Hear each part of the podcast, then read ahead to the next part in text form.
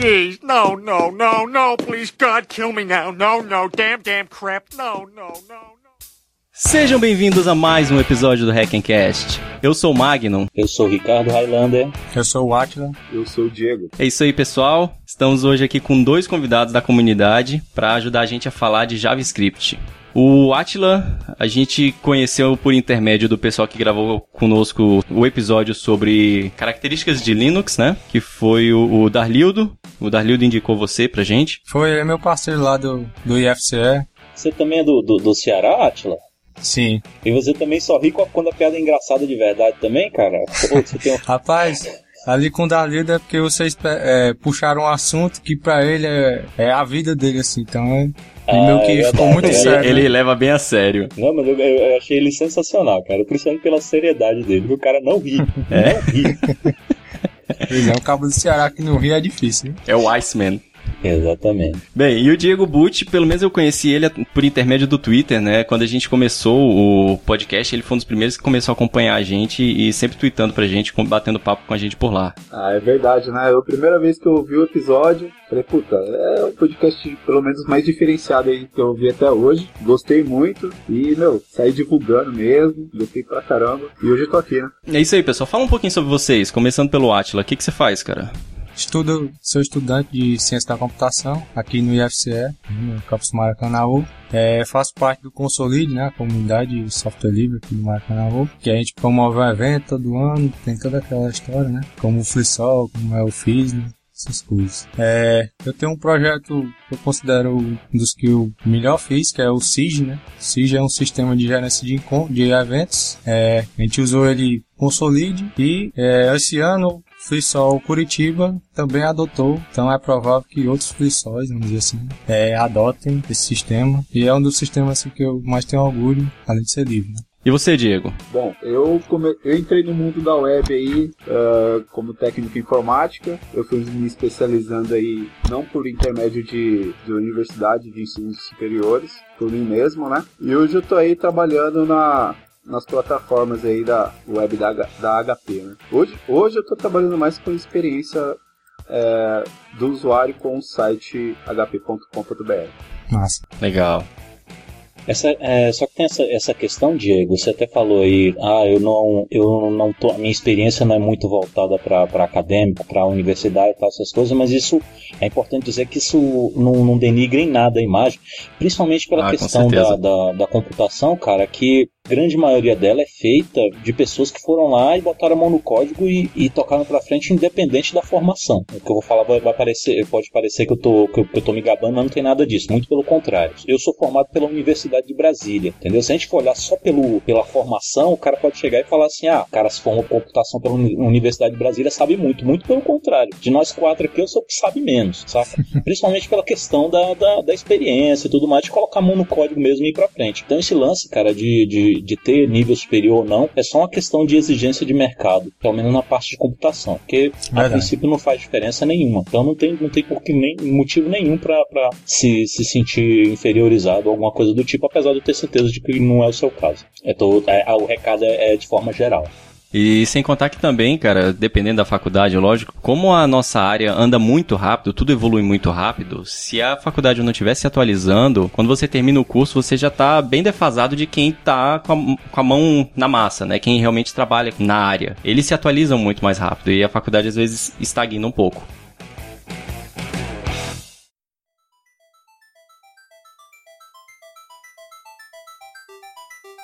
Antes da gente começar o episódio, deixar só dois recados aqui pro pessoal que não acompanha o site ou não acompanha a gente nas redes sociais, que semana passada a gente liberou o site do Hackencast, né? Tá lá hackencast.org, se você acessar, você vai achar lá o site. Só que não, né? Ele não tá lá, ele na verdade tá atrás de um monte de... é, como é que a gente escreve? Charada? A gente pode dizer Desafios, né? charada, será? Pode ser charada. Desafios, boa. Então, atrás de alguns desafiozinhos. Eu acho que tá mais pra charada, porque o, o único desafio mesmo eu acho que é o último, que você tem que resolver um, uma coisinha matemática. Mas. Ah, não chega a ser bem desafio, né? Ah, não chega, né? Mas, cara, o, o tanto de marmanjo que eu vi chorando porque tinha que resolver aquilo ali foi engraçado, ah, cara. Teve uns três lá, que.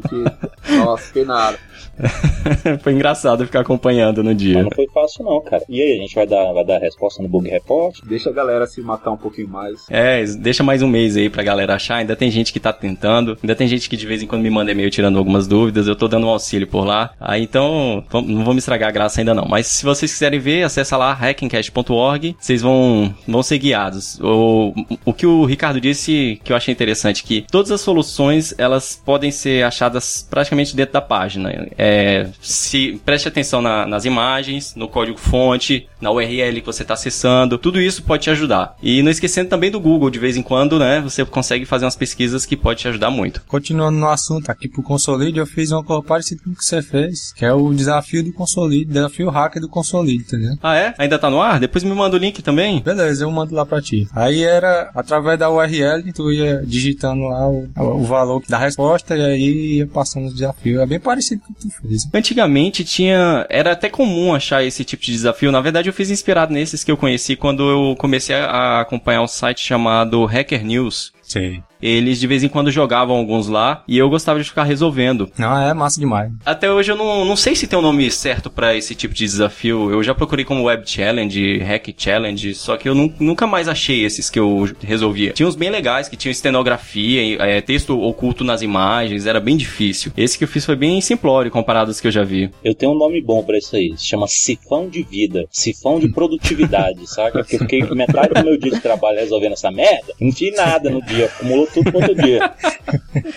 Por último, voltando à história do site, né? Quem chegar até o final e descobrir o nosso site, você vai ver que tá, ele tá ainda em desenvolvimento, né? Não tá 100% pronto, mas ele, a gente aceita colaboração via GitHub. Eu vi. É só acessar lá o nosso GitHub e fazer um fork por request, a gente tá aceitando contribuição. Tem muita coisa ainda para ajustar. É, você não precisa nem saber muito do Pelican em si, que é a plataforma de geração de site estático que a gente usa. Só saber de CSS e HTML já ajuda bastante, que tem muita coisinha de web semântica que a gente ainda tem que ajustar. E também, para quem não entende muito do Pelican, quer testar o site, gerar um, um demo para ver no próprio computador sem ter que ficar acessando o site, né? Para ver as alterações que você está fazendo. Eu publiquei essa semana no, no meu no Mindbending um tutorialzinho de como instalar, é, compilar e visualizar o, o site do Hackencast no seu próprio computador. Então já, já dá para ajudar a galera.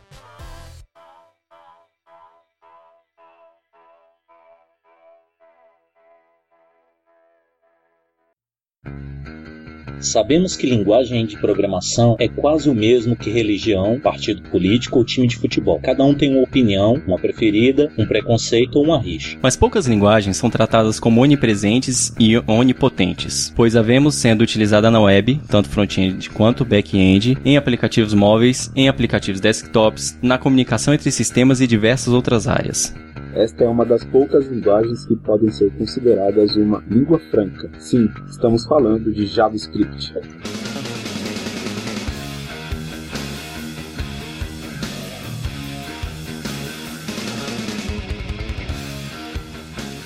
Vamos começar, né, falando o que, que é o JavaScript, né? Porque, na verdade, antes de falar o que é o JavaScript, é, tem um. Eu não lembro quem foi que me falou essa frase, eu, eu li em algum site, mas eu acho legal botar ela como a primeira coisa do episódio, porque até hoje eu vejo muita gente criando essa confusão. JavaScript está para Java, assim como a palavra car está para a palavra carpet. Ou seja, não tem nada a ver. Outro dia eu tava Verdade. no meu trabalho e estavam fazendo uma apresentação pra gente sobre uma plataforma que estavam querendo vender, né, pra gente. Aí eu perguntei, né, como eu sou da área de infraestrutura, eu perguntei em que que é feito. Aí o cara, que provavelmente era mais da área de marketing, não era tão técnico, ele me olhou assim e falou, ah, é Java, JavaScript, essas coisas.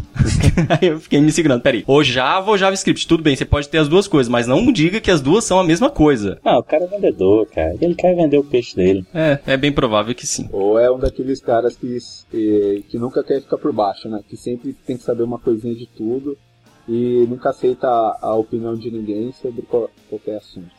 Sempre tem um desses. É. né? Pois é, ele poderia simplesmente ter dito não sei, né? Mas, É mais bonito, né? Exatamente. Ou aquele, aquele típico, aquela resposta típica, vou consultar o meu time de engenheiros. Aí exatamente. tem que ver também, né, que o cara que escolheu esse nome, né, ele foi de certa maneira esperto e ao mesmo tempo lascou para quem viu depois, né? Isso, a gente vai falar disso um pouquinho na história, que foi uma jogadinha. Mas o resumo da frase que eu, que eu falei é só que JavaScript e Java, a única coisa em comum que elas têm é a palavra Java no nome, mais nada. Então nunca mais confundam isso, galera. Eu sou um dos que, que fazia essa relação, cara. Pra mim, tá, era, pra mim era, sei lá, subproduto do Java. eu acho que todo mundo que vê pela primeira vez faz isso. Bem, o JavaScript é legal que é uma linguagem que a gente usa todo dia sem nem perceber, né? Verdade. E também ela é uma linguagem aberta por natureza, porque se você for em qualquer página que tem um JavaScript, você consegue ver o código-fonte dela simplesmente indo lá no menu e ver o código-fonte da página ou acessando o próprio arquivo, que geralmente ele pode ser modularizado num arquivo separado. Isso quando não passa por um Minify, né? Aí tu não tem como, né? É, quando passa por um Minify, que é um processo de compactar uh, o código, torna ele um pouco menos legível. Mas tem os, algumas ferramentas que fazem o inverso do Minify também, que eles quebram e, e, organizam o código. Então, mesmo que ele tenha sido é, minimizado, a gente ainda consegue fazer um inverso disso.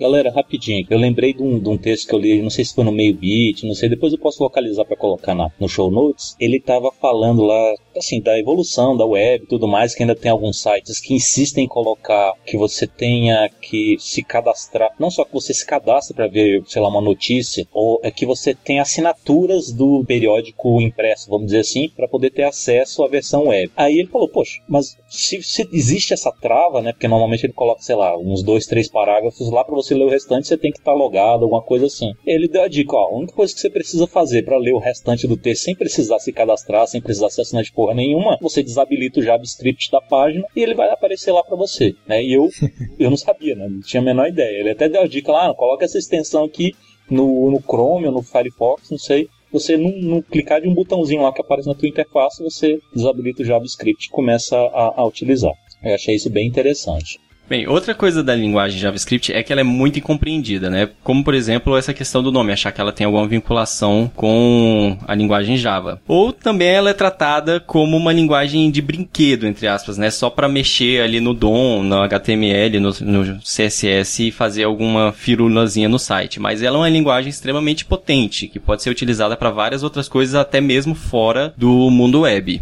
Exato. É, sobre essa parte aqui, né? aparentemente simples, mas possui recursos poderosos. Cara, é, nunca vi uma linguagem assim que fosse desse jeito. Multiparadigma, né? Acho que essa parte dele ser hiperativo e funcional ao mesmo tempo, acho que é o que leva ela à frente, entendeu? Essa linguagem ela é muito utilizada, ela é muito forte na área web, né? Ela é imprescindível para qualquer programador que lida com a web, seja você, por exemplo, está desenvolvendo algum aplicativo até mesmo para rodar no Android, você ou no iOS ou no Windows Phone, você vai precisar de JavaScript em algum momento para fazer alguma interface, alguma comunicação. Tem um software que a gente trabalha, é o Salesforce. Anteriormente, antes de eu assumir a, a plataforma, dessa plataforma que a gente trabalhava no HP, a versão mobile é, era extremamente feia, difícil de você navegar a partir do smartphone, ou até mesmo de um, de um, de um tablet que tem um display um pouco maior. E com o JavaScript a gente conseguiu estar tá melhorando muito uh, desde a interface até o desempenho de, de navegação que o usuário estava tendo nessa ferramenta aí que a gente consegue consultar desde cadastro de funcionários até os diversos clientes que a HP tem no mundo todo que estão alocados no banco de dados desse Salesforce.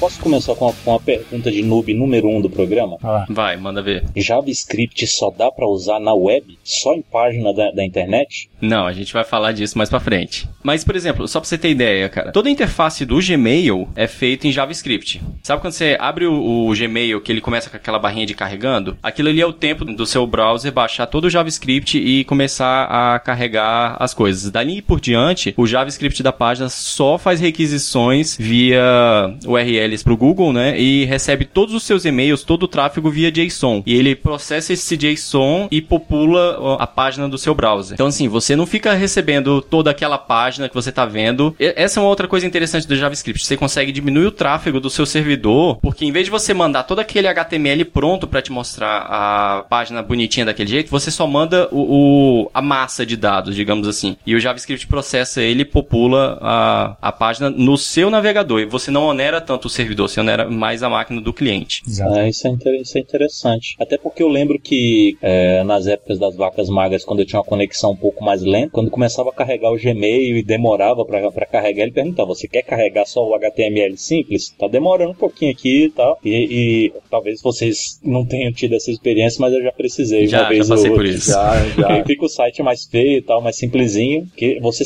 dá para sentir a diferença quando ele quando ele tá sendo JavaScript. É, mas não fiquem achando que JavaScript é só para deixar a página bonitinha também não. JavaScript faz muito mais do que isso. Melhora muito o desempenho da página. É, melhora o desempenho, você consegue é, tornar ela mais usável, você consegue fazer coisas que você não conseguiria, né? Transição, tem, tem muita coisa que tá a fazer. Por exemplo, o, o que a gente tá usando agora, né? O Google Docs para visualizar a pauta, cara, isso aqui é puramente JavaScript. Isso, é tudo que ele tá sendo feito aqui, toda essa parte de mostrar para mim onde as outras pessoas estão no documento é tudo JavaScript. Se não fosse JavaScript, isso aqui não funcionaria, isso não existiria. Só pra gente parar de falar tão bem um pouquinho do JavaScript, o JavaScript tem alguns probleminhas, digamos assim, que é alguns comportamentos malucos. Eu sempre recomendo essa palestra é, da Destroy All Software, né, que é uma palestra que ela se chama What, que é uma palavra em inglês que o pessoal usa para descrever. Na verdade, eles usam é, é tipo um meme no, nos Estados Unidos, na verdade, nos países que falam inglês, que eles falam What quando eles não entendem o, o que, que tá acontecendo na frente deles, sabe? É tipo aquele nossa, que porra é essa? Seria mais ou menos isso. Ou então, em vez de o quê, seria só quê? É, boa. É, é um quê? É, mais ou menos isso. É tipo um Kuma? Kuma? Kuma? É Kuma, Pronto. boa. No Ceará é Kuma. Kuma. Pronto, oficializado. em português é Kuma?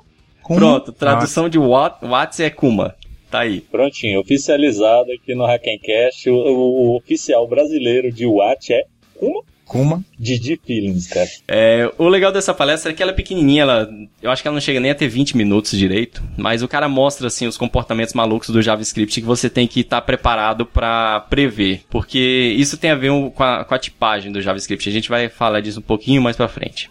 É, quem tiver curiosidade, esse cara, esse mesmo cara tem também palestra dele sobre Hub e Python, se eu não me engano, com a mesma ideia, né? Mostrando as características, os pitfall aí, os traps que você pode cair, dependendo da linguagem. É, é bem legal mesmo. Ah, aqui, ah, mas ela não tem, não é tão desvinculada do Java assim, não. Tem, ela tem a sintaxe inspirada no Java, que já vem, já é um pouco inspirada no C, né? É, a sintaxe do, do JavaScript é inspirada no Java e no C, mas é só sintaxe.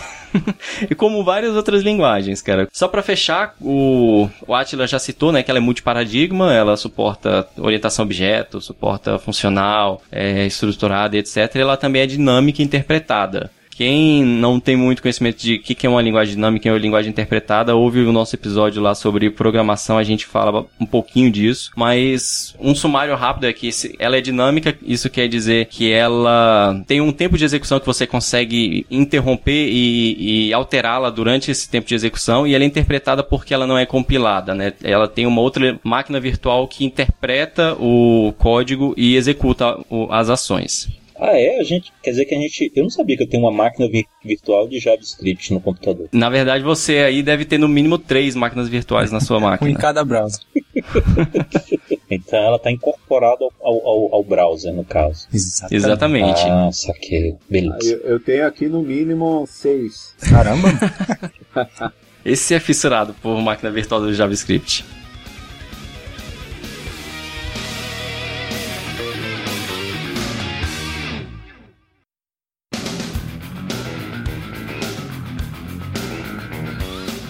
Bem, bora falar da história, né? Sim. Bora. O JavaScript ela foi criada em 1995 por Brendan H., que é um engenheiro de software que trabalhava no Netscape. O primeiro release da linguagem foi por volta de 96. Ele levou por volta de 10 dias para criar um protótipo que rodasse no Netscape. E tinha o nome de LiveScript, que é um. que eu acredito que seja um nome muito mais verdadeiro para a linguagem em si, né? É, depois ela virou JavaScript. Não sei por que mudaram.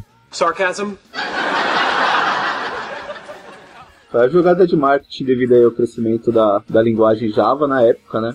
Tava crescendo bastante. Ou seja, eles literalmente pegaram o vácuo da linguagem Java para ganhar popularidade também.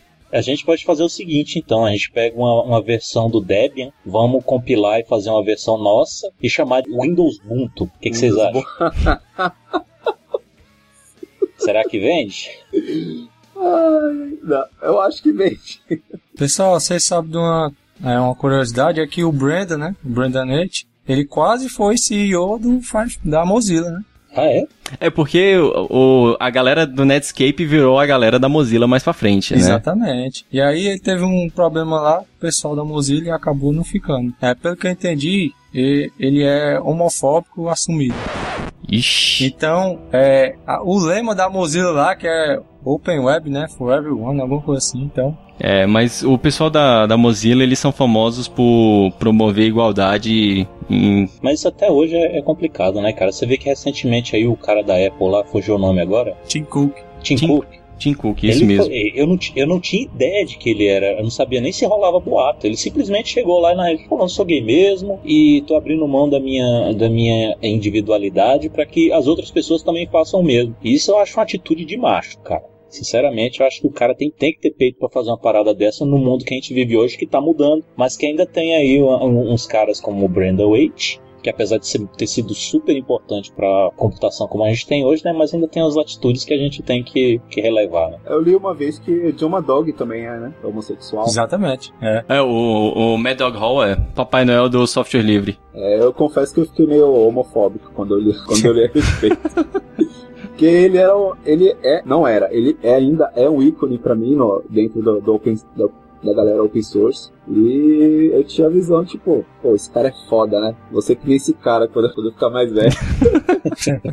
Teve uma coisa que aconteceu recentemente comigo aqui, cara, e a gente burro velho, inclusive, vai aprendendo as coisas. Que, assim, a geração passada da gente não tem jeito, eles eram, praticamente todo mundo era homofóbico. A gente já tem uma tendência a respeitar quem se declara que é, a gente tem essa tendência, obviamente. Acredito que todo mundo aqui não tem nada contra homossexuais, mas a gente ainda tem é, essa questão de, da brincadeira, né? De colocar como se a homossexualidade sim, fosse alguma sim. coisa errada tal. Isso é intrínseco na gente. A gente tem que se policiar é muito para que isso não aconteça, né? Quando a gente viu, já, já saiu. A gente acabou de dar risada aqui, ah, você não pode, né? entendeu? Isso, eu não tô dizendo que, que, que isso tá errado, porque meio que faz parte da forma como a gente foi criado na sociedade. É, recentemente eu fui conversar com meu moleque tal, alguma coisa lá, e eu acabei soltando uma piadinha de, de, desse tipo a respeito de, de, de homossexualidade e tal, assim, tudo brincadeira mesmo. Ele virou sério para mim assim e falou: E qual o problema em, em uma pessoa ser homossexual? Entendeu? Assim, de cara, né? Você, você, como pai no começo, pô, o moleque querendo me corrigir, mas depois eu sentei pensei, putz, cara, isso é, isso é uma excelente é. notícia. E isso foi um motivo de grande orgulho que eu tive do meu, do meu moleque, principalmente pra, pra, pra gente perceber que uh, esse preconceito idiota, essa coisa horrorosa de contra a homossexualidade, vai morrer junto com a, com a gente, vai morrer com essa geração. Que a próxima, cara, já tá, já tá bem com a cabeça bem mais aberta contra, quanto a esses conceitos. E acredito que isso morre com a gente. Tá, agora puxa o freio de mão, dá um cavalo de pau e vamos voltar pro assunto.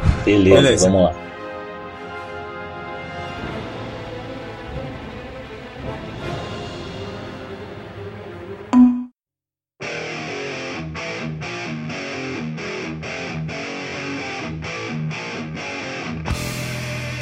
Voltando lá à história, né? Então, assim que o Brandon, junto com a Netscape, lançou o JavaScript, é, aconteceu o seguinte, a Microsoft, como sempre, né? Tentou se meter e querer criar uma linguagem do mesmo jeito, com a mesma intenção. E aí o Brandon pensou, o Brandon junto com a Netscape, é claro, né? Ele disse, rapaz, a gente tem que cuidar porque esses cabos vão querer, né? Modificar a linguagem, deixar de um jeito diferente. Então, o que que eles fizeram, né? Eles submeteram a linguagem a uma entidade. Essa entidade é o ECMA International. É por isso que a gente vê JavaScript, às vezes, como ECMAScript porque essa é a entidade que cuida da linguagem, que não permite que outras empresas é, se apoderem daquele, daquele estilo de escrever e criem uma linguagem do jeito que eles acham que deve ser. É interessante ressaltar por que, que eles perceberam isso com antecedência e conseguiram, entre aspas, salvar o JavaScript ao criar o ECMA, né? Porque HTML e CSS não se salvou assim. Eles aprenderam a lição no HTML e CSS. O, a Microsoft fez a mesma jogada com HTML e CSS quando começou a ter todo o boom padrão do HTML e CSS, a, Microsoft começou a ditar os padrões porque todos os Windows vinham com o Internet Explorer, eles implementavam o HTML e o CSS do jeito que queriam, com as tags que queriam, né, com seletores do jeito que queriam, e aí as páginas passavam a ser compatíveis somente com o Internet Explorer. E os,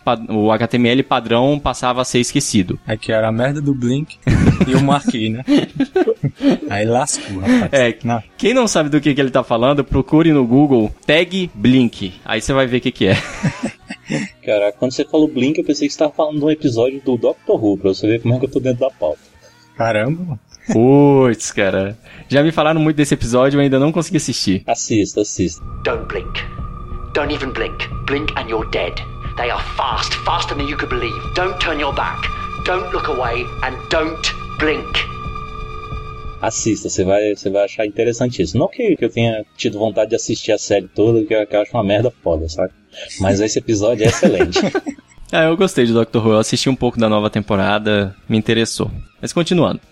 Como foi citado, a gente teve o ECMAScript, né, que é um padrão que primeiro foi criado em 97, que dita é quase uma guideline, né, do que que a linguagem JavaScript tem que fazer. Então só, só, só recapitulando para ver se eu entendi, eles estão fazendo o que não o que não foi feito no HTML, que o pessoal começou a jogar tag para tudo que é lado. Então eles logo no início já padronizaram e falaram é isso aqui e se tiver que ter alguma alguma mudança a gente que lidera. É exatamente. O... Isso. Na verdade fizeram isso com o HTML também, né? Teve o W3C, W3C mas como a Microsoft tinha é, a maior fatia de mercado, eles conseguiram controlar mais. Tanto que a gente só vem se livrando dessas incompatibilidades entre Internet Explorer e Firefox agora mais com o HTML5. A gente ainda sofre, sofre resquício dessa, dessa tentativa de controle da Microsoft. Monopólio, né? Foi praticamente monopólio com, com ele. Isso.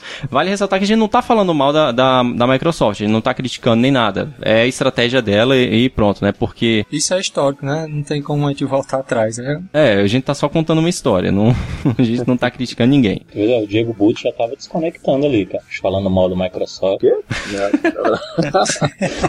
não, não, eu tô, ó, deixando bem claro aqui que eu tô usando o Windows 10 porque. É...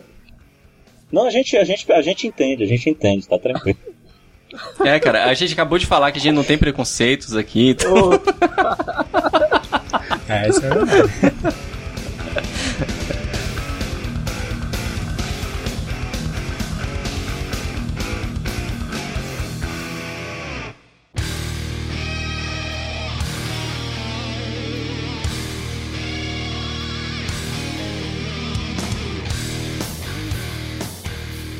Caraca, a ECMA, a ECMA é antiga, né? Porque ela cuida do padrão do CD, cara. É, é verdade, ó. Pra você ver como é a, importância da ECMA, simplesmente cuida do CD, né? JSON, a linguagem Dart e o WSDL, né? Aquela protocolo de comunicação de rede é, com XML, se não me engano. O que, que significa ECMA? É... A gente não falou ainda. Rapaz... Euro European, Euro European ou European? European. European Computer Manufacturing Factors Association. Não, não, não, não, não, não, não, volta. Computer. computer. Computer. Tem que ser britânico, cara. Europe, computer. Não, é computer. Computer. Europe, computer. Computer. Computer. Esse aí é o. Esse é o. o esse é o indiano. European. European. Ah! Chega, vai, vai, vai alguém aí. European Computer Manufacturers Association. Nossa. É a Associação de Fabricantes de Computadores da Europa. Fundada em 1961, dedicada à padronização de sistemas de informação e desde 1994 passou a se denominar uh, ECMA International. É, Euro, coisa europeia, só que internacional. Legal. É, igual já foi dito, ela padroniza o CD, JSON, o Dart, que é uma outra linguagem de programação, WSDL, que é uma, uma pode dizer que é um, um, protocolo de web service, né? É. E C Sharp, também eu não sabia, acabei de ver aqui na Wikipedia, e a linguagem Eiffel também. Bem, Continuando, para saber um pouquinho mais da história do JavaScript, se você quiser se aprofundar um pouco, a gente vai estar disponibilizando aí no show notes um link para um texto do da computer.org falando sobre esse desenvolvimento da linguagem JavaScript em 10 dias. Ele tá em inglês, mas é um inglês tranquilo, dá pra, dá pra ler tranquilo. E se você jogar também no Google Translator, dá pra absorver bastante coisa. É, como um cientista, eu virei um pesquisador, né? Então, mesmo, Naturalmente. mesmo que seja histórico ou uma pesquisa é, referente a alguma linguagem, eu vou a fundo. Então, essa palestra realmente eu peguei muito link, sem ser Wikipedia, tentei buscar lá onde não tinha mais, mais fundo, entendeu? Então eu construí a timeline né, da história da World Wide Web, que é o www. Inclusive, isso dá um podcast também. É verdade. né? Então eu fui fazendo lá, é, desde a criação do HTTP, né, tal, do protocolo, do www do servidor, do cliente www, que era em todo modo texto. Aí vai passando o HTML, CSS, depois o JavaScript e tudo que a gente viu até agora. É, O Atila foi tão fundo nessa palestra que deve ter chegado na Deep Web. Rapaz, foi quase, né?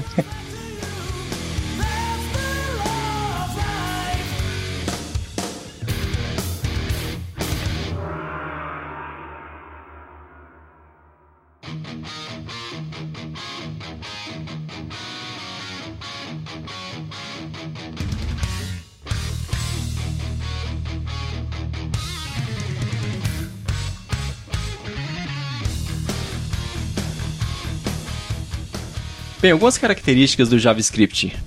Sim, vamos lá. É, uma, da primeira, uma das primeiras coisas assim, que, que a gente pode ver, que, que eu acho que seja o mais importante da linguagem, seria ela ter funções de primeira classe, né? Que é isso? Ela é, uma função pode receber uma função como parâmetro e pode também retornar uma função na chamada. Então, essa é a característica que, por exemplo, a gente usa muito no jQuery e nem às vezes nem percebe, né? Você sempre passa uma função para um evento e aí o jQuery lá faz a, a chamada daquela função para você e executa o código que você escreveu, né? Elas, as funções elas também funcionam como objetos, né? Então, elas têm todas as características de você conseguir chamá-las posteriormente, tratá-las como objeto, introspectar e tudo mais. Exatamente. Ela, tu pode ter uma variável que recebe a função e aí tu usar essa variável como uma função depois. Então, é, função não tem, não tem limite não, é o rei assim da, do negócio. Aí outra coisa é o seguinte, hoje em dia a função é um objeto, beleza, a gente já disse isso. Só que ela também pode se comportar como classe. Então tu pode definir uma função que tu vai dar um new nela, ou seja, tu vai criar um novo objeto a partir daquela função. E isso está sendo mudado por ECMAScript 6, né? Que vai criar realmente aquela palavrazinha chave class, e aí tu vai ter é, uma classe realmente como a gente conhece no Java, como a gente conhece em outras linguagens, certo? Tá, então só esclarecendo que o JavaScript atualmente ele não tem uma classe. Ele não, Não. tem um- uma palavra classe, mas você consegue, entre aspas, simular o funcionamento de classes através de um outro, uma outra funcionalidade. Tranquilamente. Tu usa function e aí tu. Normalmente o pessoal convencionou de colocar a primeira letra da palavra maiúscula só pra Sim. ter aquela referência do Java, né? Normalmente quando tu vê Sim. uma, uma função com a primeira letra maiúscula, provavelmente ela vai ser. Ela pode ser, entre aspas, instanciável. É, exatamente. É isso que chama de Object Prototypes. Pronto, esse prototype já é outra coisa. É tu conseguir injetar métodos numa função ou no objeto, né? Em tempo de execução, né? Ou seja, Hum, tipo Monkey Patch.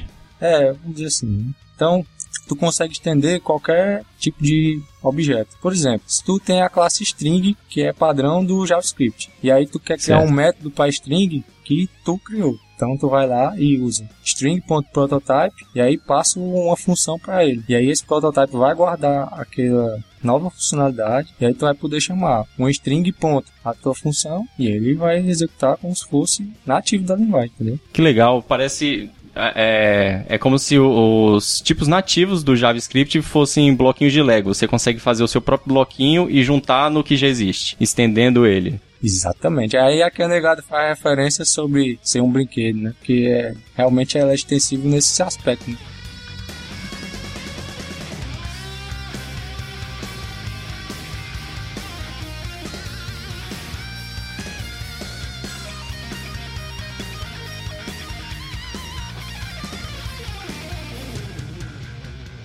E que tipos que a gente tem dentro do JavaScript? O que, que ele suporta? Ele suporta os, os tipos mais comuns, number, string, o boolean, é, object, né? Então a gente consegue aí, é, fazer bastante coisa aí que a gente faz numa linguagem como C e Java. Ele tem array também, não tem? Tem array também. Ele funciona tipo o array do C, que você define ele de um tamanho fixo e nunca mais muda, ou você consegue ir expandindo ele, adicionando novos elementos o tempo inteiro? Você consegue expandir ele, né? Ele tem essa, essa facilidade. Ah, legal. É melhor.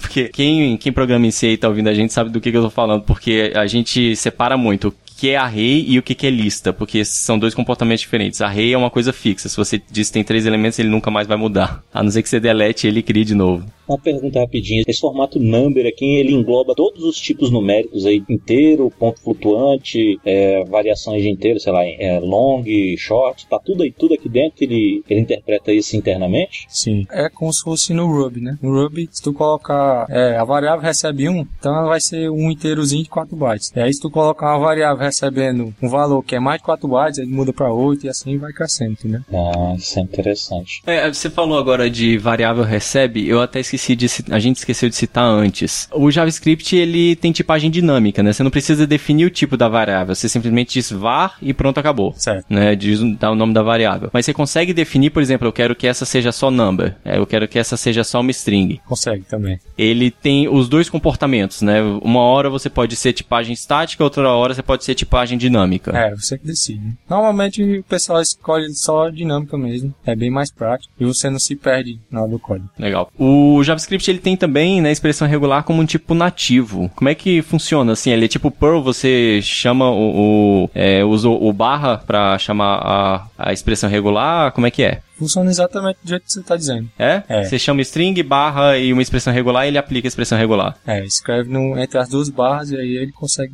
E tem também a, a função como string, né? Dá, dá na mesma. Tipo uma, uma função externa mesmo, né? É. É interessante. Isso é uma coisa que eu sinto falta no, no Python, viu? Eu queria que o Python tivesse isso para aplicar é, expressão regular. Que o Python você tem que importar um módulo, aí chama uma função chamada re.match, por exemplo, depende do que, que você quer, aí ele vai casar a expressão regular. É verdade. Eu queria que, que o Python tivesse uma coisa mais nativa desse jeito. É bem interessante. E ele tem também dois tipos nativos, né? O null e o undefined. Qual a diferença desses dois? Cara, essa é uma boa pergunta, viu? Essa é a hora que você cai lá naquelas armadilhas do JavaScript e às vezes perde um dia inteiro por causa dessa besteira, entendeu? É, a gente esqueceu aqui de um. Não sei se é um B um tipo, né? Mas existe o NaN, né? Nara Number. Ah, e tem esse também, Esse realmente. cara Eu vi isso é na o- palestra. O fodão, né? Faça aí no seu browser, abre o console do seu browser e faça nan igual igual a nan. Você vai ver que é a primeira, uma das primeiras armadilhas que você cai. Só avisando, é, NaN é uma sigla, né? N-A-N, que é not a number. Que é quando você faz algum cálculo matemático que extrapola e gera, por exemplo, infinito, menos infinito. Ou então, quando o cálculo gera um string, né, no caso. Ah, é, o Ou JavaScript seja, dá, quando- algum, dá algum lixo lá, então é Nara Number. Só que cada instância de Nara Number, ela não é igual a outra instância, entendeu? Ela não é única né, no JavaScript inteiro, cada um é um. É, ou seja, se você der um igual igual, aí vai dar falso. Bizarro.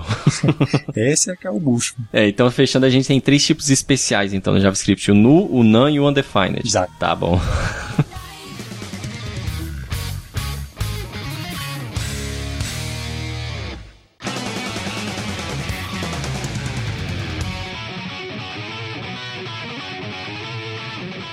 Como a gente falou, o JavaScript ele é padronizado pelo ECMA, mas cada um implementa a sua própria versão, né? Exato. O Google ele implementou o V8, que é um, digamos assim, um motor JavaScript, né? É a máquina virtual do JavaScript que roda no Chrome e no Chrome OS, certo? É um motor V8, não? Essa é a ideia, viu? Você sabe que é, esse nome V8, né? Ele é bem característico mesmo da, da implementação, porque é tanto que o Node, Node.js, ele escolheu a engine V8 para trabalhar em cima. né? Então, realmente ele é considerado o motor mais rápido entre os motores JavaScript.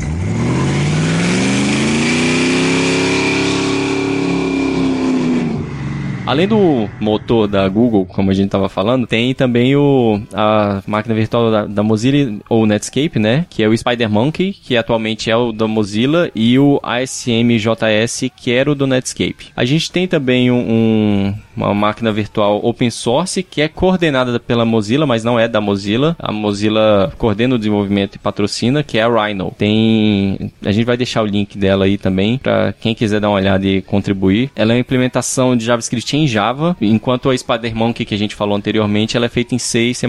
Pô, podia ser Spider-Man, cara, porque aí tem o Rhino, tem o Spider-Man, ia ter uma luta foda entre os dois. É, boa. isso é legal mesmo. Aí a gente tem também o da Apple, né, que é o JavaScript Core, ou também chamado de Nitro. A gente tem o do KDE, que é um dos ambientes gráficos para Linux, que é que roda no Conqueror, que é o KJS. A Microsoft tem o seu próprio também, que é o Chakra. Porra, podia ser Chaka, né, velho? Se fosse Chaka, ia ser foda, velho. Aí, por último, que a gente conseguiu levantar, tem a Nashorm, não sei nem se é assim que pronuncia, que ela é baseada na Rhino, só que é mantida pela Oracle. E ela pode comunicar Java com JavaScript. É, nessa, nesse quesito eu fiz um teste aqui em casa usando o Java 7 e aí eu executei no terminal. É, tem uma linhazinha de comando chamada JRunScript. E aí tu pode usar ela no modo interativo, ou tu pode usar ela no modo passando uma string e ele retornando aquele resultado. Né? Ah, o interessante então é que você pode, por exemplo, escrever um script em JavaScript e chamar o JRunScript para fazer qualquer coisa na, na, na sua máquina. Por exemplo, um- o que você faria em, em Python, Bash, você pode tentar fazer em JavaScript. Pronto, é isso aí. Legal. Só que eu recomendo, nesse caso, o Node, né? Porque aí tu consegue acessar a cor do sistema, né? Ah, é, eu, tá certo. Eu vi comentando isso em algum lugar, eu não lembro onde, foi que como o JavaScript ele é projetado para web, falta nele algumas coisas de nativamente, pelo menos, né? Existem bibliotecas externas que implementam essas coisas, como por exemplo ler um arquivo, é, obter informações do sistema operacional, comunicar com file system, processo, etc, né? Exatamente. Eles estão até querendo mudar, né? Já existe a API File System, tem até um cara da Google que lançou um livro sobre isso. Você procurar aí File System API com HTML5, eu acho que dá pra achar. E é bem interessante, entendeu? Ele utilizar nativamente, sem instalar nada e conseguir acessar os arquivos tal, manipular. Bem interessante. Outra coisa, é, o JavaScript ele vai depender de plataforma, né? Ou tem, sei lá, algum código que eu vou rodar numa página que em algum dos outros, dos outros motores, dos outros, é, das outras máquinas virtuais vai dar algum problema. É esse o objetivo da ECMA, é impedir que isso ocorra, entendeu? Que uma vez que todo mundo implementa baseado nos padrões da ECMA, tem que funcionar para todo mundo. Exatamente. Mas enquanto isso, naquela época, o jQuery veio para minimizar esse esforço da gente.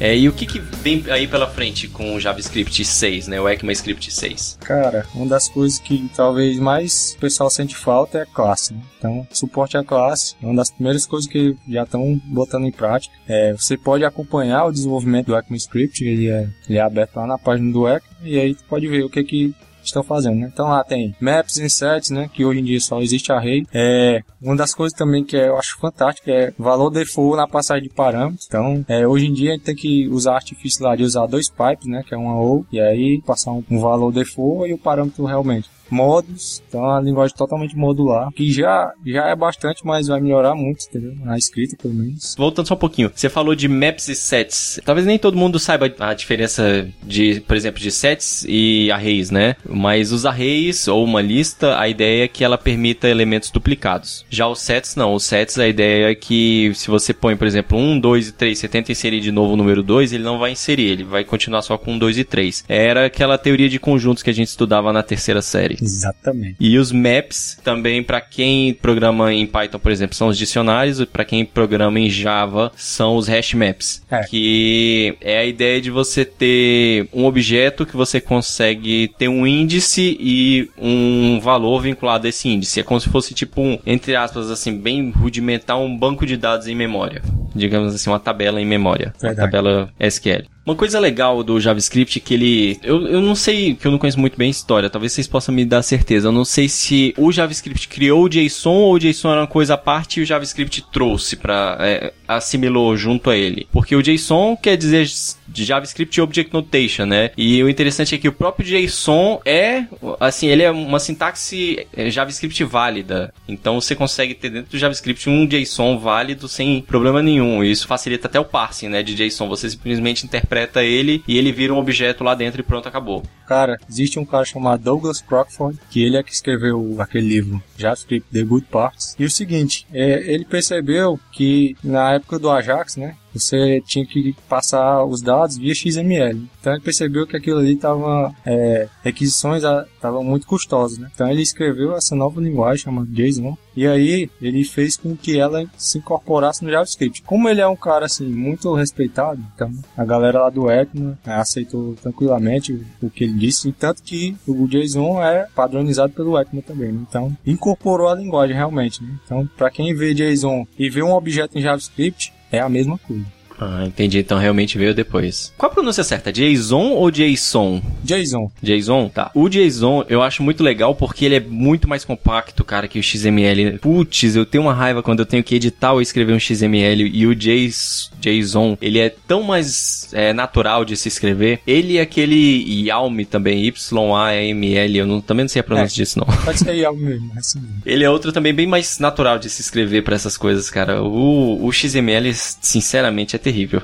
Ah, digam que o símbolo dessa linguagem é uma máscara de hockey. é não. não, agora que eu entendi o Jason. Porra, velho. Ah, só, só decepção uma atrás da outra, cara.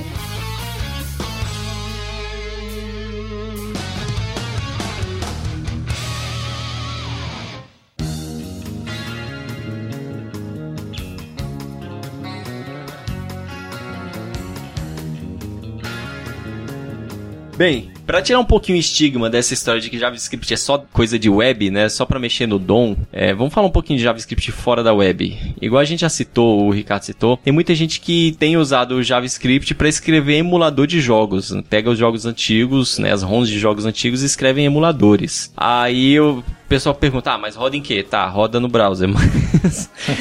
mas convenhamos, é uma aplicação completamente diferente do que a gente tá acostumado a ver do JavaScript. Apesar é. de estar tá rodando no browser ainda, cara, ele tá pegando o arquivo binário, interpretando esse binário e simulando um videogame antigo, cara. Isso é completamente fora do propósito da web. Cara, sobre os emuladores, tem também um que emula Nintendo 64, cara. Pô. Caramba, Nintendo 64 já? Pensou nisso, né? No navegador, cara? É, sim. No navegador. Eu não ah, sei se já tá, tem release e tudo, mas já vi que no GitHub que tinha. Quem dá uma pesquisada aí pode achar. Continuando. Com o JavaScript você consegue, como a gente falou há pouco tempo, né, fazer um script para linha de comando também. O JavaScript também é usado para fazer queries no MongoDB, que é um banco de dados não relacional, né, o NoSQL. Widgets de desktop também, né? Lembra aquela época que tava na moda os widgets de desktop, que reloginho, essas coisas, a maioria era feito com JavaScript.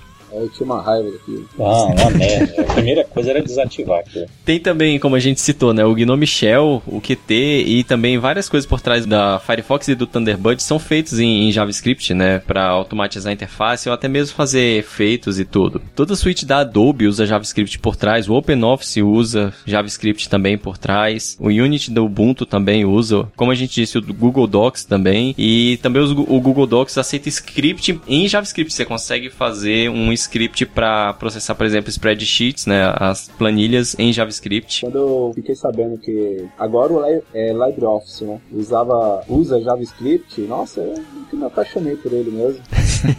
e o Wakanda, ele é, ele é uma solução é, é 100% baseado em JavaScript, né, para ferramentas de JavaScript, desde smartphones a tablets, todo um ecossistema mobile. Ele atende aí a diversas plataformas uh, e agora vai atender aí o. Eu não sei se, se é só boato, né? A Firefox OS. Algumas empresas, pelo que eu, que eu ando conversando conversando aí com, com algumas pessoas, é, tem empresas que estão esperando aí é, Firefox OS se fortalecer, porque eles estão vendo no Firefox OS uma oportunidade que o Android não trouxe, o Windows Phone está muito fraco e o falecido Palm OS, não sei se alguém lembra. Sim. Então, tem algumas empresas aí que eu não vou dizer o nome, né, porque eu não posso, que estão desenvolvendo aplicativos aí para corporativos para o Firefox OS. E pelo que eu vi, tá muito bacana e e o Wakanda tá entrando nessa jogada aí pro Firefox OS para atender esse, esse meio corporativo. Firefox OS,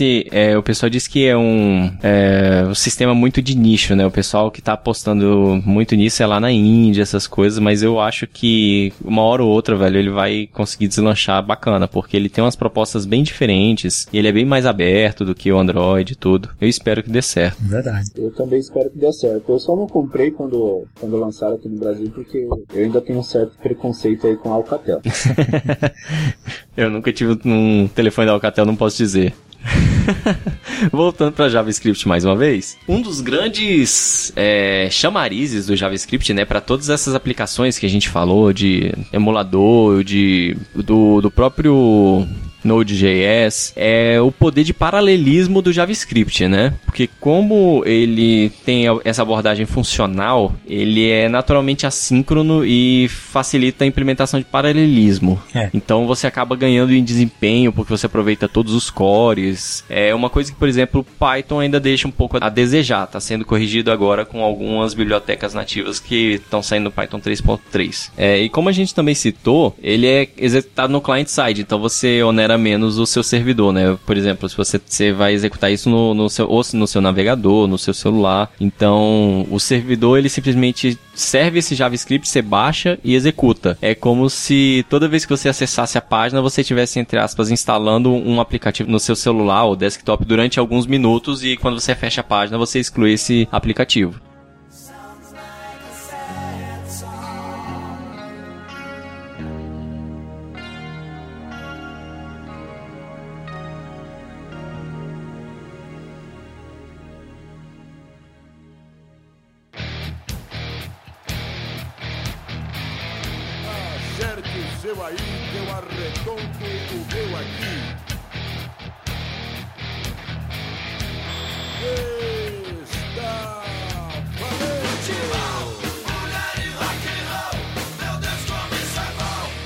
A gente tem aqui alguns exemplos de código, eles vão estar tá aí no show notes, vocês podem acompanhar, a gente vai passar comentando alguns deles e para conhecer um pouco a linguagem mesmo, né? Primeiro para a gente executar no os exemplos que a gente está falando, você pode ou no Chrome usar o Ctrl Shift J, que ele vai abrir um, um terminal, digamos assim, console. Uma console, boa. Uma console para a gente executar todos os comandos. No Firefox é o Ctrl Shift K. E vocês vão notar que ele até faz autocompletar e tudo te sugere é, opções, é bem legal, bem tranquilo para vocês testarem. Quando vocês estiverem executando os scripts que a gente for comentar aqui, na console vai aparecer o comando que você executou, a variável que foi retornada e, por exemplo, a saída do seu, do seu comando. Então, se vocês virem undefined aparecendo de vez em quando, aí não é nenhum erro. O primeiro exemplo que a gente tem é um Hello World básico, que é console.log, abre parênteses e aspas, Hello World, fecha aspas, fecha parênteses, ponto e vírgula. JavaScript sempre tem que ter o ponto e vírgula, certo? Errado.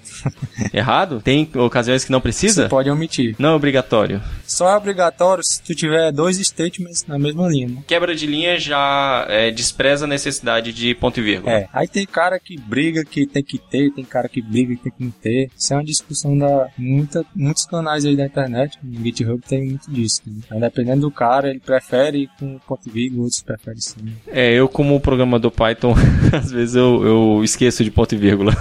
Bem, aí a gente tem também, por exemplo, aqui um exemplo de listas, né? Lista é uma definição bem, bem fácil de ler, né? É só os colchetes que você coloca e ele já entende que é um array. E aí tu pode percorrer o array, né? Da mesma forma como é no Java, né? Ele é bem parecido. Cria um uma variável de índice, Exatamente. incrementa e pronto. É. Ele tem alguma coisa é, similar e iterável do Python ou do Ruby? Ele tem aquela sintaxe for in, só que ela não é tão utilizável. O pessoal utiliza mais a sintaxe clássica. É para pessoas que estão começando a programar, é, às vezes é mais interessante, né? Que eles não têm que se preocupar com índice, etc. É verdade. E os objetos? Bom, nos objetos, como a gente já viu, é, eles são basicamente JSON, né? É bem difícil distinguir JSON do código de um objeto em JavaScript. Então aí no exemplo, a gente tem o voo da Oceanic, que é 815, né? Que é do Lost, referência ao Lost. Isso eu peguei lá do livro do Douglas Cockford, ele deve ser fanático nem eu, e ele colocou lá é, de onde saiu, né? De Sydney para Los Angeles e tal. Então ele descreve como é que foi o voo de uma forma bem sucinta e dessa forma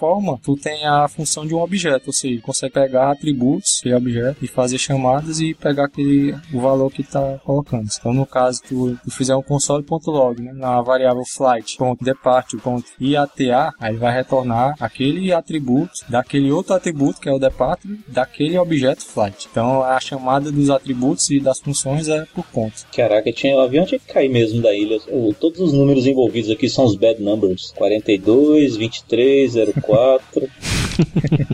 Bem, definição de função, a gente tem a função nomeada, né, que você chama function, por exemplo, no nosso exemplo add, e os dois argumentos, e ele trabalha com retorno, return a mais b, ponto e vírgula. E tem as funções não nomeadas, né, a, a... Bom, dá praticamente na mesma, né? Colocar function add e var, e var add igual a function, tu vai ter o mesmo resultado no final das contas, certo? Uma dúvida aqui, ó, se essa declaração do function fatorial foi, foi feita na, já na declaração da, da, da variável.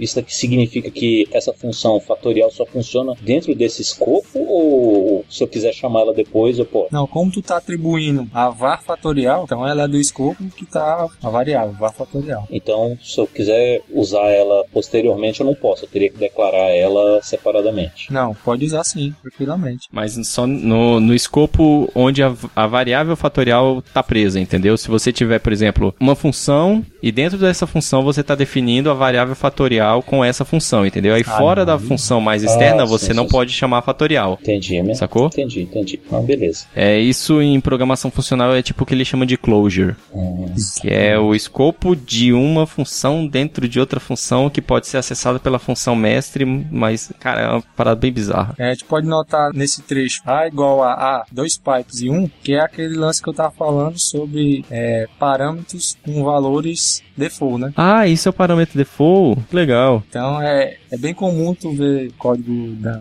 no GitHub, ou em qualquer canto que seja, é, em JavaScript, que o cara usa esse artifício para poder fazer valor default. Ah, mas isso é uma malandragem. Agora que eu entendi o que, que ele tá fazendo. Isso é uma atribuição condicional, né? Exatamente, Isso significa o quê? Se eu não atribuir nada a A, automaticamente ele passa a ser 1. exatamente. Isso, ele faz o seguinte, é porque o que ele tá fazendo é o seguinte, se A for um valor nulo, ele atribui um a A, entendeu? Ele sobrescreve o valor de A.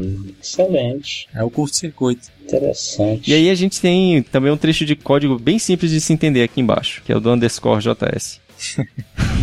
É, aqui é, realmente é um negócio bem. Parece bem complicado, né? Pelo, pelo nome das coisas e tal, mas eu, eu vejo assim, hoje em dia eu já consigo entender bem melhor, né? Mas você vê que eles, ele utiliza muito dessas coisas que a gente tá falando, né? De, de esses curtos-circuitos usando dois pipes, um fazendo um AO, né? Pra decidir qual argumento ele deve pegar. Então, o underscore é uma, é uma biblioteca onde tu consegue aprender muito JavaScript também. Eu aconselho a quem gosta assim, de ler código do outro para melhorar o seu próprio. Aconselho ver lá o underscore. Ele, é- ele tenta ser bem simples, né? E ele tem uma documentação assim excelente pro cara entender. Cara, como que isso aqui é bem simples? Ele tá atribuindo a variável each, o valor de for each, que recebe o valor de uma função. Cara, como, como que ele faz duas, três atribuições, velho, na mesma linha? Pois é, é porque com o tempo, né? Você vai estudando a linguagem, você vai vendo todos esses detalhes que vão se repetindo. Então, é, eu também achava muito estranho. é, você vê logo no começo, né? Que ele bota underscore.each é igual a underscore.foreach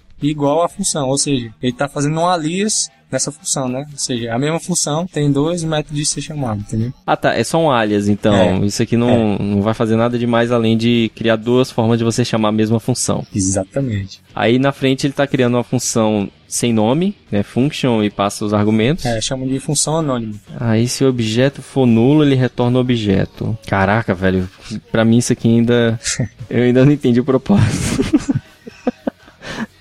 Que esse código faz? Me diz o que, que ele faz. Bom, ele, ele recebe ele recebe uma lista e recebe uma função. E aí para cada elemento da lista, ele chama aquela função que tu passou e aí retorna uma Ah. nova lista os objetos modificados. Para tudo, para tudo, para tudo. Três igual? Três igual, né? Falou bem. Isso é muito bizarro, velho. Tô muito agredido. Isso você vai achar em algumas outras linguagens, que é a diferença de igualdade e identidade. Exatamente. Eu, eu acho que era esse o termo. É isso Que é mesmo. quando você tem que uma coisa é igual a outra, mas uma coisa não é a outra coisa, entendeu? Você pode ter duas listas com os mesmos elementos, mas são duas listas diferentes, entendeu? Ou você pode ter o int 0 e a string 0. E eles, em algum contexto, eles são diferentes. né? Entendi. Então é, é voltado mais pra conteúdo, vamos dizer assim. É, quando tu dá os três igual, ele compara realmente os tipos e o valor. E dois iguais não, só compara o valor. E aí tu pode cair nas armadilhas lá de achar que zero é igual a string zero e aí se ferrar.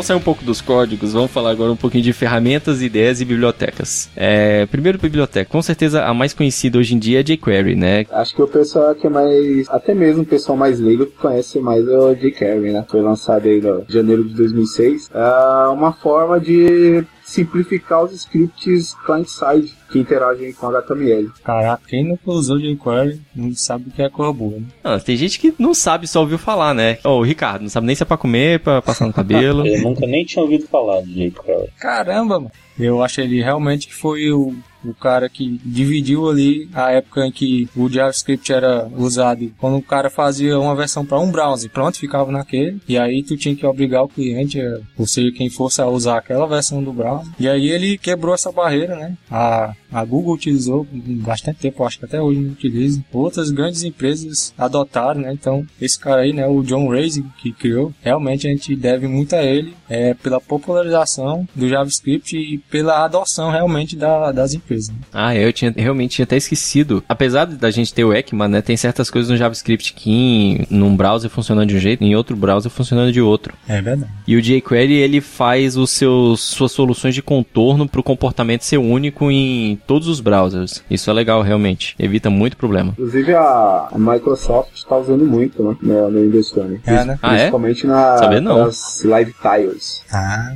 É, Legal. eu não sabia também, fiquei sabendo esses tempos aí, dei uma pesquisada mais a fundo e realmente é, eu vi que é verdade. Eles estão usando aí para as implementações do, da Live Tile, tanto no Windows 10 como como no, no Windows Phone. Legal. Uma das grandes jogadas do jQuery também foi mudar a forma que a gente acessava a DOM, né? O Raising teve a ideia de usar seletores CSS pra gente buscar os elementos que a gente quer alterar ou manipular. é, talvez essa é a, a ideia primordial da biblioteca para mim, que facilmente você consegue né, nomear alguns, alguns elementos com classes, com IDs, e aí com jQuery tu consegue pegar esse elemento e aí colocar evento nele, colocar é, conteúdo dinâmico. né? Uhum. É, alguns diriam que é quase heresia isso, né? Porque você vai estar pegando uma parte da linguagem que é só pra formatação, que é o CSS, pra estar usando pra outras coisas, né? É. Mas se você parar pra pensar, é uma forma bem inteligente de, de trabalhar, porque você acaba amarrando a, a visualização da página, né, as características visuais da página com as comportamentais, né? Ou, por exemplo, você tem uma classe lá que faz o seu botão ser, sei lá, cinza, e quando você passa o mouse em cima, o JavaScript tá naquela vinculado àquela classe que deixa o botão cinza, vai fazer o botão expandir ou o botão girar,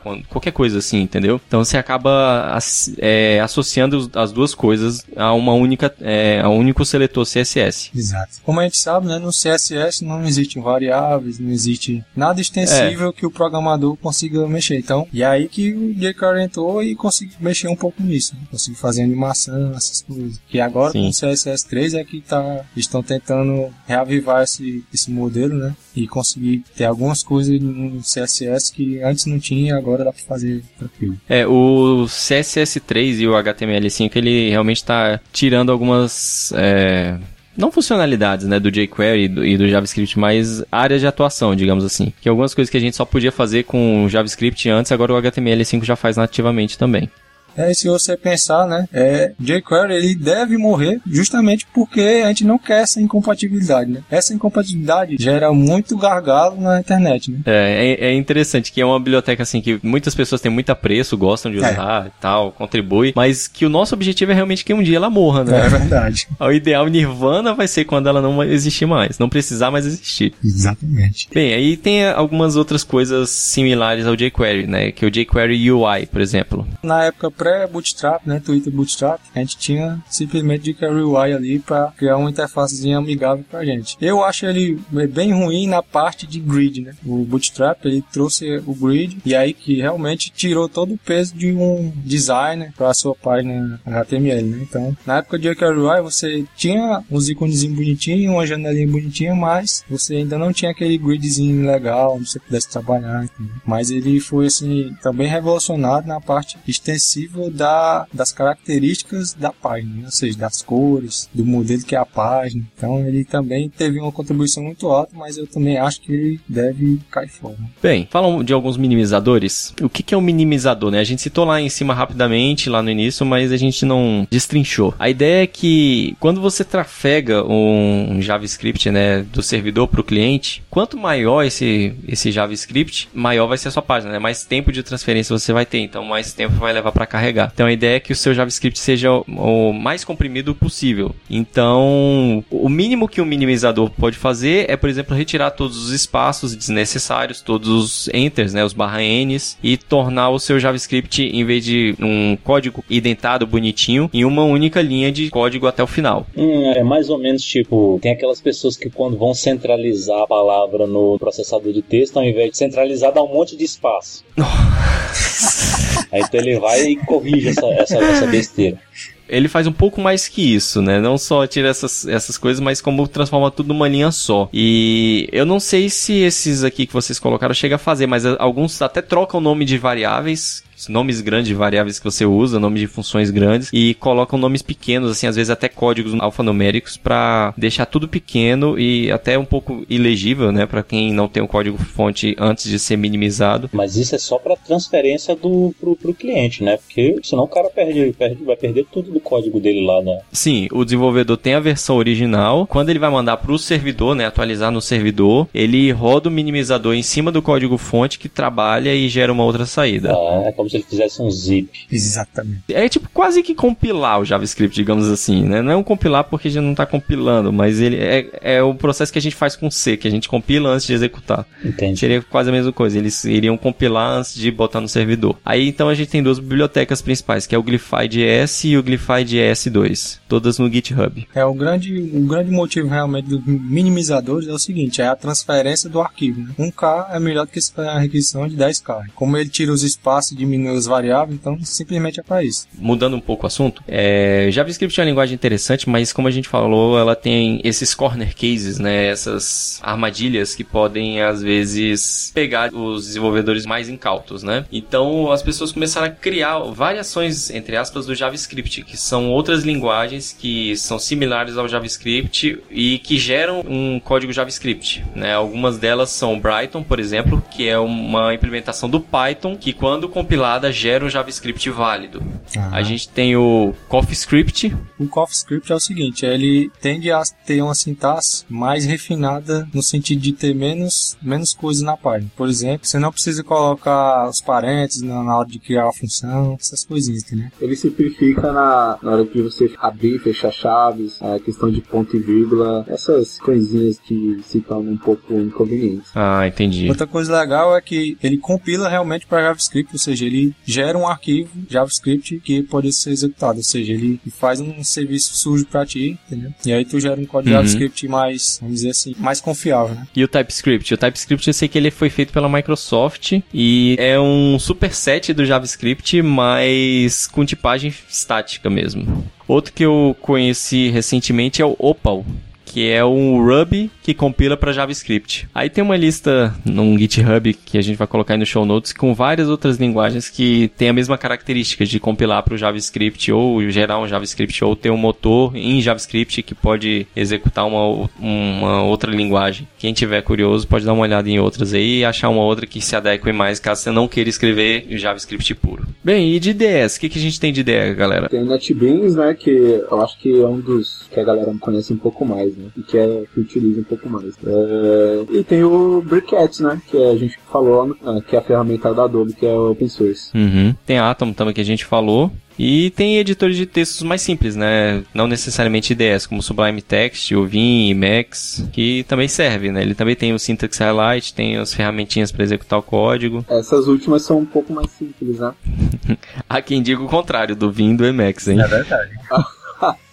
É algumas ferramentas de JavaScript. A gente tem um lint, né? Pra, pra quem tá acostumado com programação sabe o que, que é um lint, mas quem não, nunca ouviu falar, um lint é, é um programa que você roda em cima do seu código e ele avalia a qualidade do seu código estático, né? Ele não executa o seu código. Só mesmo questão de formatação, de, por exemplo, padronização de nome de variável e por aí vai. Isso varia muito de linguagem para linguagem. Exato. Vai no JSDB. JSDB é a fonte lá para tu buscar qualquer tipo de biblioteca que tu tá precisando.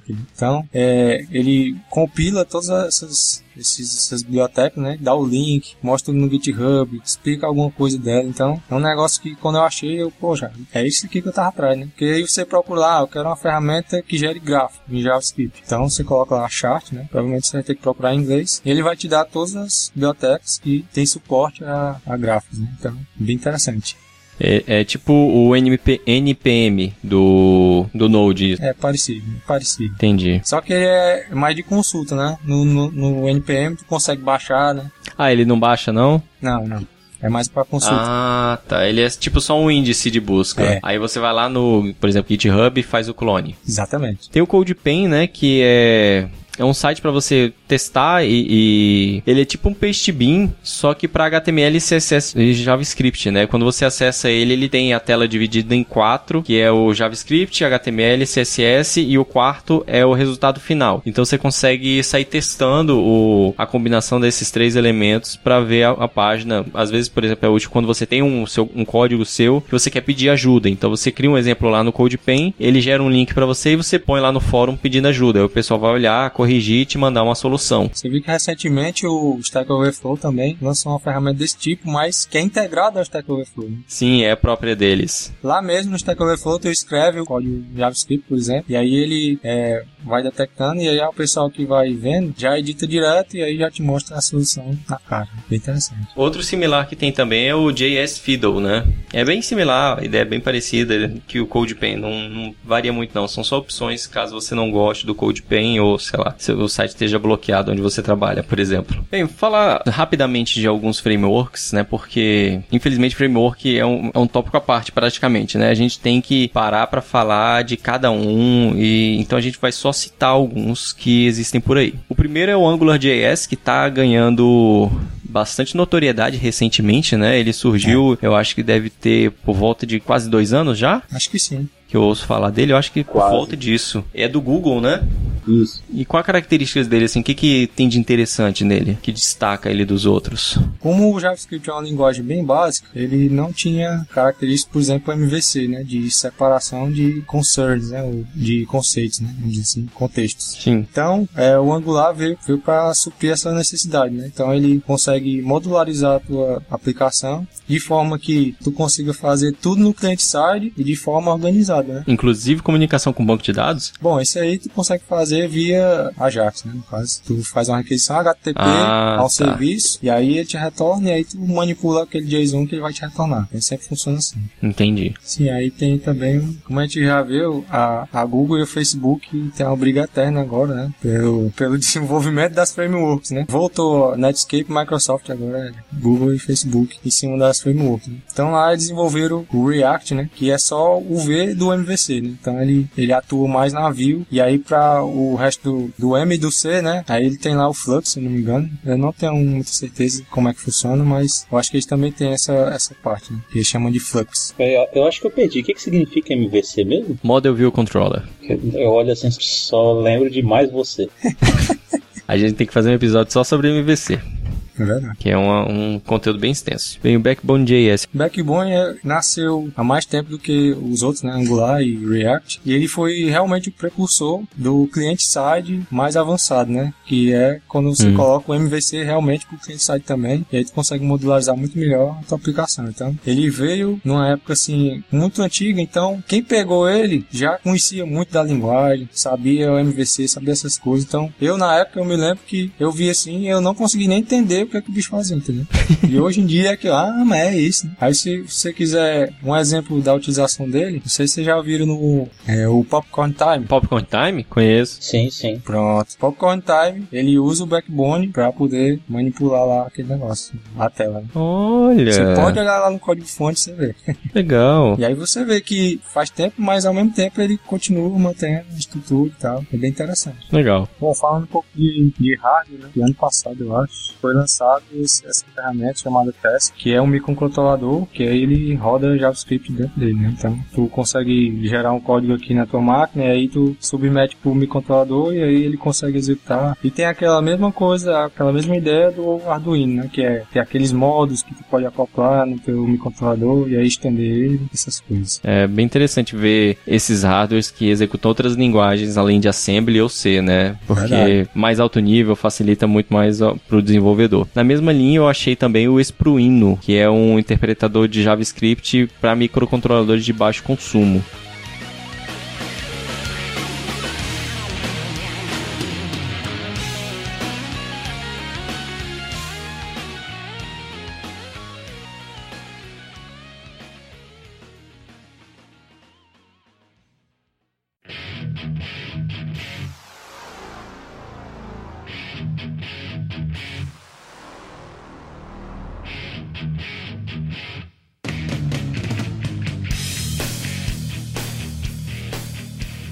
Esse episódio, o pessoal conseguiu ter uma, uma ideia, assim, de do que, que é o JavaScript, né? Do poder do- da linguagem, o que, que, pode, que, que você pode fazer com essa linguagem, tudo. É, então, vamos deixar aqui algumas listas de onde aprender, né? Fonte de aprendizado do JavaScript. Primeira dica que a gente deixa aqui é um- uma lista de livros gratuitos em JavaScript. Vai estar aí no show notes, que é um site da Code Condo. Ela tem uma lista de 10 livros gratuitos de JavaScript. Em português, a gente tem o site da Mozilla Developer, que tem uma documentação muito boa de JavaScript. É, tem vários links de ferramentas e documentações, artigos. Vale a pena dar uma explorada nesse site. É, isso eu aconselho até mais, porque realmente é para iniciante que tá querendo ver e conhecer como é. Então a Mozilla tem essa página dela de Mozilla Developer Network, que eu acho bem interessante. É, um outro bem para iniciante que a gente tem é esse uma reintrodução ao JavaScript, né? Que Sim. é praticamente um tutorial bem do início, assim, ele ensina você a, a somar, a dividir, testar se é um num, se não é, criar um, um booleano, ele é bem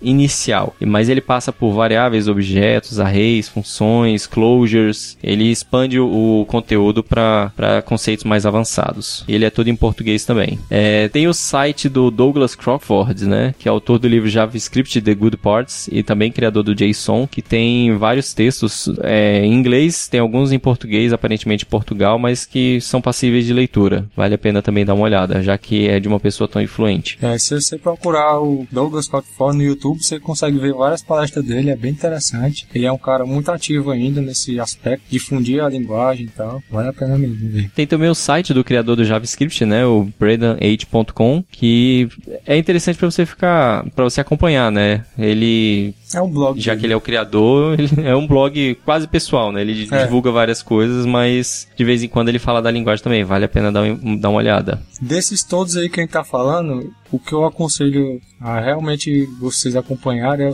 o JavaScript Weekly, né? Que é um serviço como tinha antigamente de é, uma compilação de links e aí ele te manda por e-mail e aí tu acompanha, clica nos links e vendo, né? O que que tá acontecendo. Então, cada semana, né? Como é Weekly, é semanal. Então, cada semana ele reúne um conjunto de links sobre JavaScript e aí tu vai clicando e vendo o que que tá rolando naquela semana e vai acompanhando o desenvolvimento. Legal. Tem alguns cursos também, né? Como a gente sempre cita, tem o Code Academy e o Code School de JavaScript. Bem, de livros, livros físicos mesmo para se comprar, tem o JavaScript The Good Parts, que é, como a gente disse há pouco tempo, do Douglas Crockford. Tá aí um link da Amazon se você quiser comprar. A gente não tá ganhando nada com isso, é realmente só para vocês terem fonte de aprendizado. Tem o livro do Joe Resig, né? Que é o JavaScript Secrets of a JavaScript Ninja. Ele realmente foi talvez o maior ninja de todos aí que conseguiu fazer o que muitos tentaram conseguir, né? Que é abstrair toda aquela diferença entre as versões de JavaScript nos browsers e ele dá aquelas dicas lá de como ele definiu a, lin- a linguagem, né? De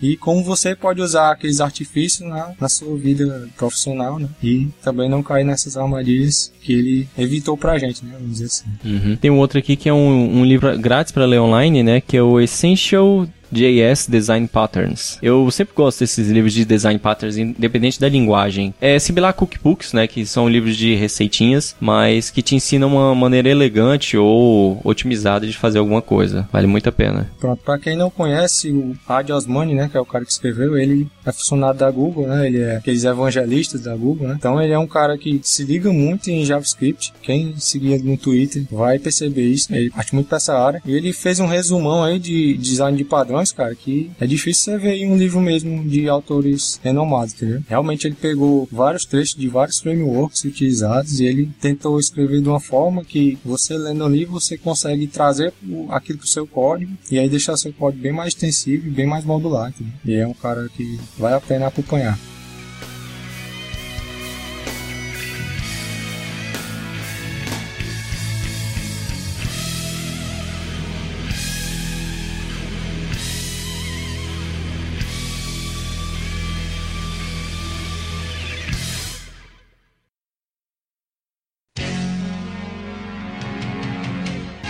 Bem, pessoal, é isso aí. Esse foi o episódio que a gente tratou de JavaScript com nossos amigos o Diego e o Atila. Ninguém fez piada do nome deles, né? O Diego Butti e o Atila Camurça. Tava esperando o Ricardo soltar alguma, cara. É, não, Ficou mas quieto. Tava, tava tão... Na verdade, eu já fiz essas piadas. né? mas você é o mestre de repetir piada. Não, mas eu tô, eu tô tomando remédio pra memória agora, então tô, tô bem agora. Ginkgo biloba? Não, não. Não, mas e aí? Lição de hoje? Bom, JavaScript pra mim é como o Cisa do Planeta dos Macacos. Eu acho que ele vai superar as outras linguagens e dizer: Vocês zombaram de mim pela última vez. Eu acho que eu aprendi só uma coisinha a mais que isso daí também, cara. Então manda ver. Eu vou fazer uma série de televisão e vou chamar ela de Game of Thrones Script. E não vai ter nada a ver com Game of Thrones, é isso? Exatamente. Não, é só pra colar no vácuo do Game of Thrones também. Caraca. Bem, pessoal, é isso aí. Muito obrigado pelo apoio e até a próxima. Digam tchau, pessoal. Kuma, Uma. Até mais, galera. Falou, galera. até a próxima.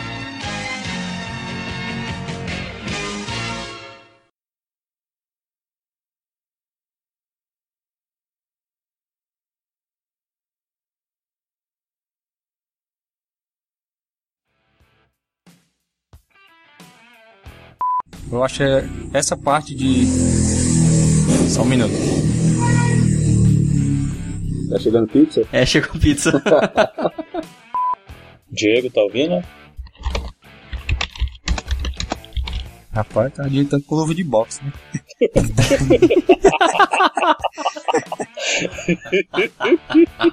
tá difícil, viu? Sério, gostei mesmo.